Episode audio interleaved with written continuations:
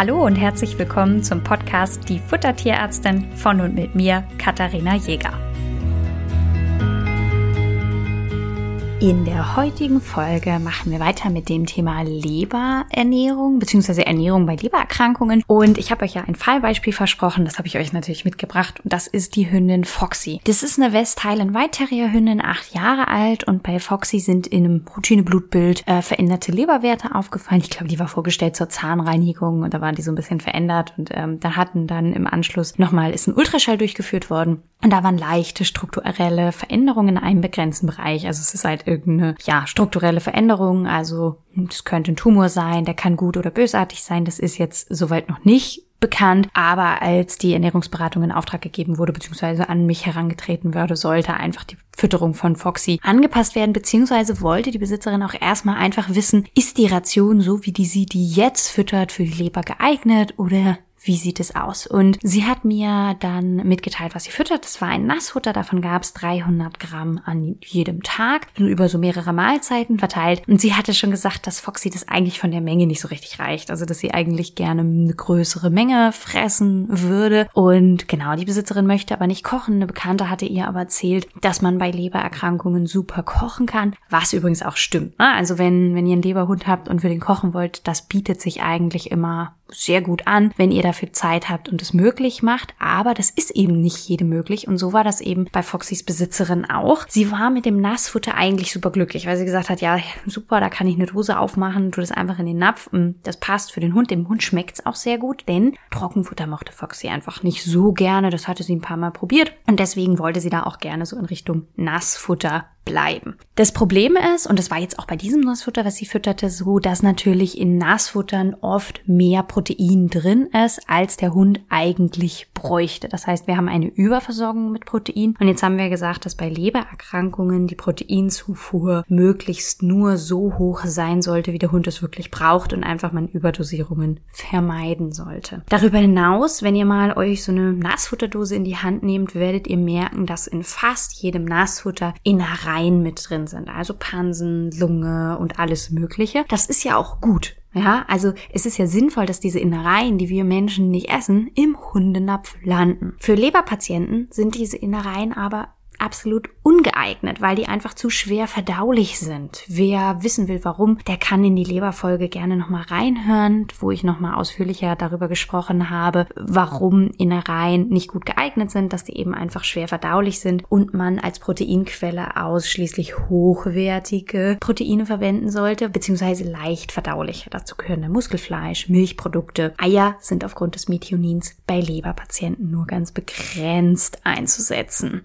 So, das heißt, wir haben einen Fall, in dem wir eine Leberdiät brauchen, möglichst Nassfutter, die Besitzerin möchte nicht kochen und wir haben einen Hund, der eigentlich immer hungrig ist. Und da habe ich jetzt einfach mal einen Vorschlag gemacht und habe gefragt, wie es wäre, wenn wir eine Ration auf einer Basis einer Reinfleischdose erstellen. Reinfleischdosen müsst ihr euch vorstellen, das sind Dosen, in denen ausschließlich Muskelfleisch drin ist. Dazu mache ich auch nochmal eine, eine extra Folge, weil ich diese Dosen sehr, sehr gerne mag und viele Rationen damit gestalte. Denn diese Reinfleischdosen enthalten ausschließlich Muskelfleisch. Das heißt, für Leber, Nierenpatienten sind die wunderbar geeignet und somit auch für Foxy. Und jetzt können wir diese Reinfleischdose kombinieren mit Kohlenhydraten. Und das macht es jetzt super, weil ich mir Proteinquelle und Kohlenhydratquelle individuell voneinander aussuchen kann. Das heißt, jetzt in Foxys Fall haben wir Kartoffelflocken genommen, denn die Besitzerin wollte ja nicht kochen, ihr erinnert euch. Man könnte aber auch natürlich jetzt einfach hier frische Kartoffeln machen. Und das heißt, wir haben jetzt eine Ration berechnet auf Basis der Reinfleischdose in Kombi mit den Kartoffelflocken. Dazu braucht es natürlich noch ein bisschen Öl. Ne? Omega-3 und Omega-6 muss natürlich auch gegeben sein. Das heißt, in diesem konkreten Fall haben wir Sonnenblumen Olivenöl und Lachsöl integriert und das Ganze mit einem Mineralpulver zu einer bedarfsgerechten Ration ergänzt.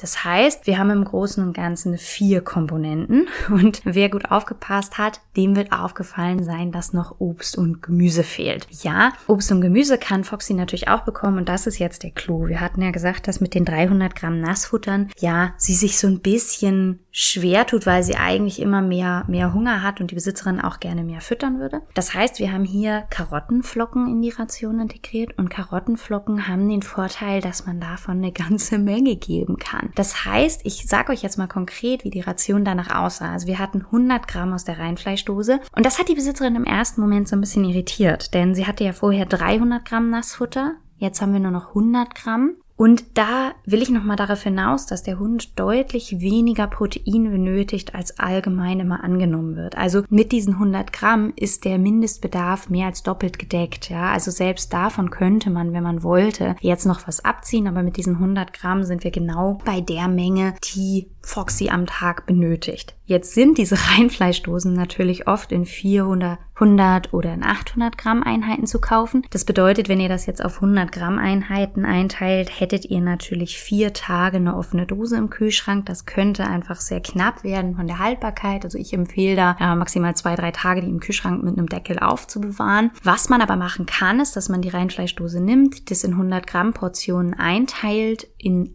einzelne Behältnisse und dann einfriert. So könntet ihr jetzt auch, zum Beispiel den Tipp hatte ich dann der Besitzerin von Foxy auch gegeben, hat gesagt, naja, Sie können auch gerne die 800 Gramm Dosen kaufen, die in einzelne Portionen vorher abfüllen. Und sind wir mal ehrlich, wenn da jetzt den einen Tag 105 und den nächsten Tag 95 Gramm sind, dann ist das auch völlig in Ordnung. Das heißt, man würde dann eben diese 800 Gramm in acht Einheiten einteilen, die einfrieren, nach Bedarf dann wieder auftauen und hätte dann für jeden Tag 100 Gramm. Alternativ könnte man natürlich diese 100 Gramm auch kochen, also dass man einfach 100 Gramm Fleisch nimmt. Die Ration würde dann gleich bleiben, aber die Besitzerin hatte sich hier ja einfach eine Nassfutterlösung gewünscht. Ergänzt werden diese 100 Gramm Reinfleischdose mit 75 Gramm Kartoffelflocken. Die werden natürlich mit Wasser aufgefüllt und dann geben die auch nochmal ordentlich Volumen. Wir haben einen Teelöffel Sonnenblumenöl, einen Teelöffel Lachsöl und dann 2,8 Gramm Mineralfutter von dem Mineralfutter Basic. Wem die Ration jetzt zu schnell ging, der das aber gerne nachlesen möchte, kann gerne bei Instagram reingucken. Da machen wir euch das als Post natürlich fertig und da könnt ihr dann auch mal die Balken sehen, wie die Grafik aussieht. Es ist natürlich alles enthalten, was Foxy braucht. Und die Besitzerin war super happy, weil sie eine Ration bekommen hat. Also sie hatte mir dann später nochmal ein Feedback gegeben, die leicht verdaulich war für den Hund natürlich zum einen, also auf die Bedürfnisse des Hundes angepasst war. Aber sie sagte auch, hey, das ist super. Sie hatte erst gedacht, ach, das sei ihr zu viel Aufwand, aber die Kartoffelflocken, die Gemüseflocken hat sie dann einfach immer mit dem Fleisch kombiniert und sie sagt, das war super einfach und Foxy hat es auch wirklich super, super gerne gefressen und durch das Gemüse war die Menge einfach größer. Der Hund wirkte so ein bisschen zufriedener und insofern war das ein schöner Fall, wie eben auch auch die Ernährungsberatung da gut helfen und unterstützen konnte, weil die Besitzerin auch sagte, naja, jetzt weiß ich, was sie kriegen darf und habe einfach kein schlechtes Gewissen mehr. Und es war so, dass ja, Foxy natürlich auch hin und wieder mal, ja, mit Futter bespaßt werden sollte. Und da hat die Besitzerin dann einfach einen Teil der Reinfleischdose in so einen Kong eingefüllt, ja. Oder auch einfach die Kartoffelflocken mit den Karottenflocken. Und was ich ja auch noch als Tipp gegeben hatte, es gibt ja sogenannte Schleckmatten. Da hat sie dann manchmal Karottenbibigläschen einfach draufgegeben und dann war Foxy dann mit dem Schlecken davon gut beschäftigt, weil das natürlich auch einfach keine Proteine mitbringt und insofern auch für Leberpatienten sehr, sehr gut geeignet ist. Genau, das war einfach mal Fall Foxy, wie man im Endeffekt ohne Kochen trotzdem individuell zusammenstellbare Rationen sehr gut umgestalten kann. Denn wenn jetzt Foxy lieber Reis gewollt hätte oder lieber Haferflocken oder die Besitzerin lieber Haferflocken, hätte man das natürlich ganz einfach auch tauschen können. Ihr seht, dass da Ernährungsberatung nicht schwarz-weiß ist, sondern dass man immer eine Ration sucht, die natürlich zu diesem Mensch-Hunde-Gespann dann eben gut passt. Und das hier war jetzt die optimale Ration für die kleine Foxy. Genau, das dazu. Wenn ihr Fragen habt, schreibt mir gerne. Wie gesagt, so ein paar Infos gibt's noch bei Instagram, schaut da gerne rein. Und ansonsten sage ich, bis dahin.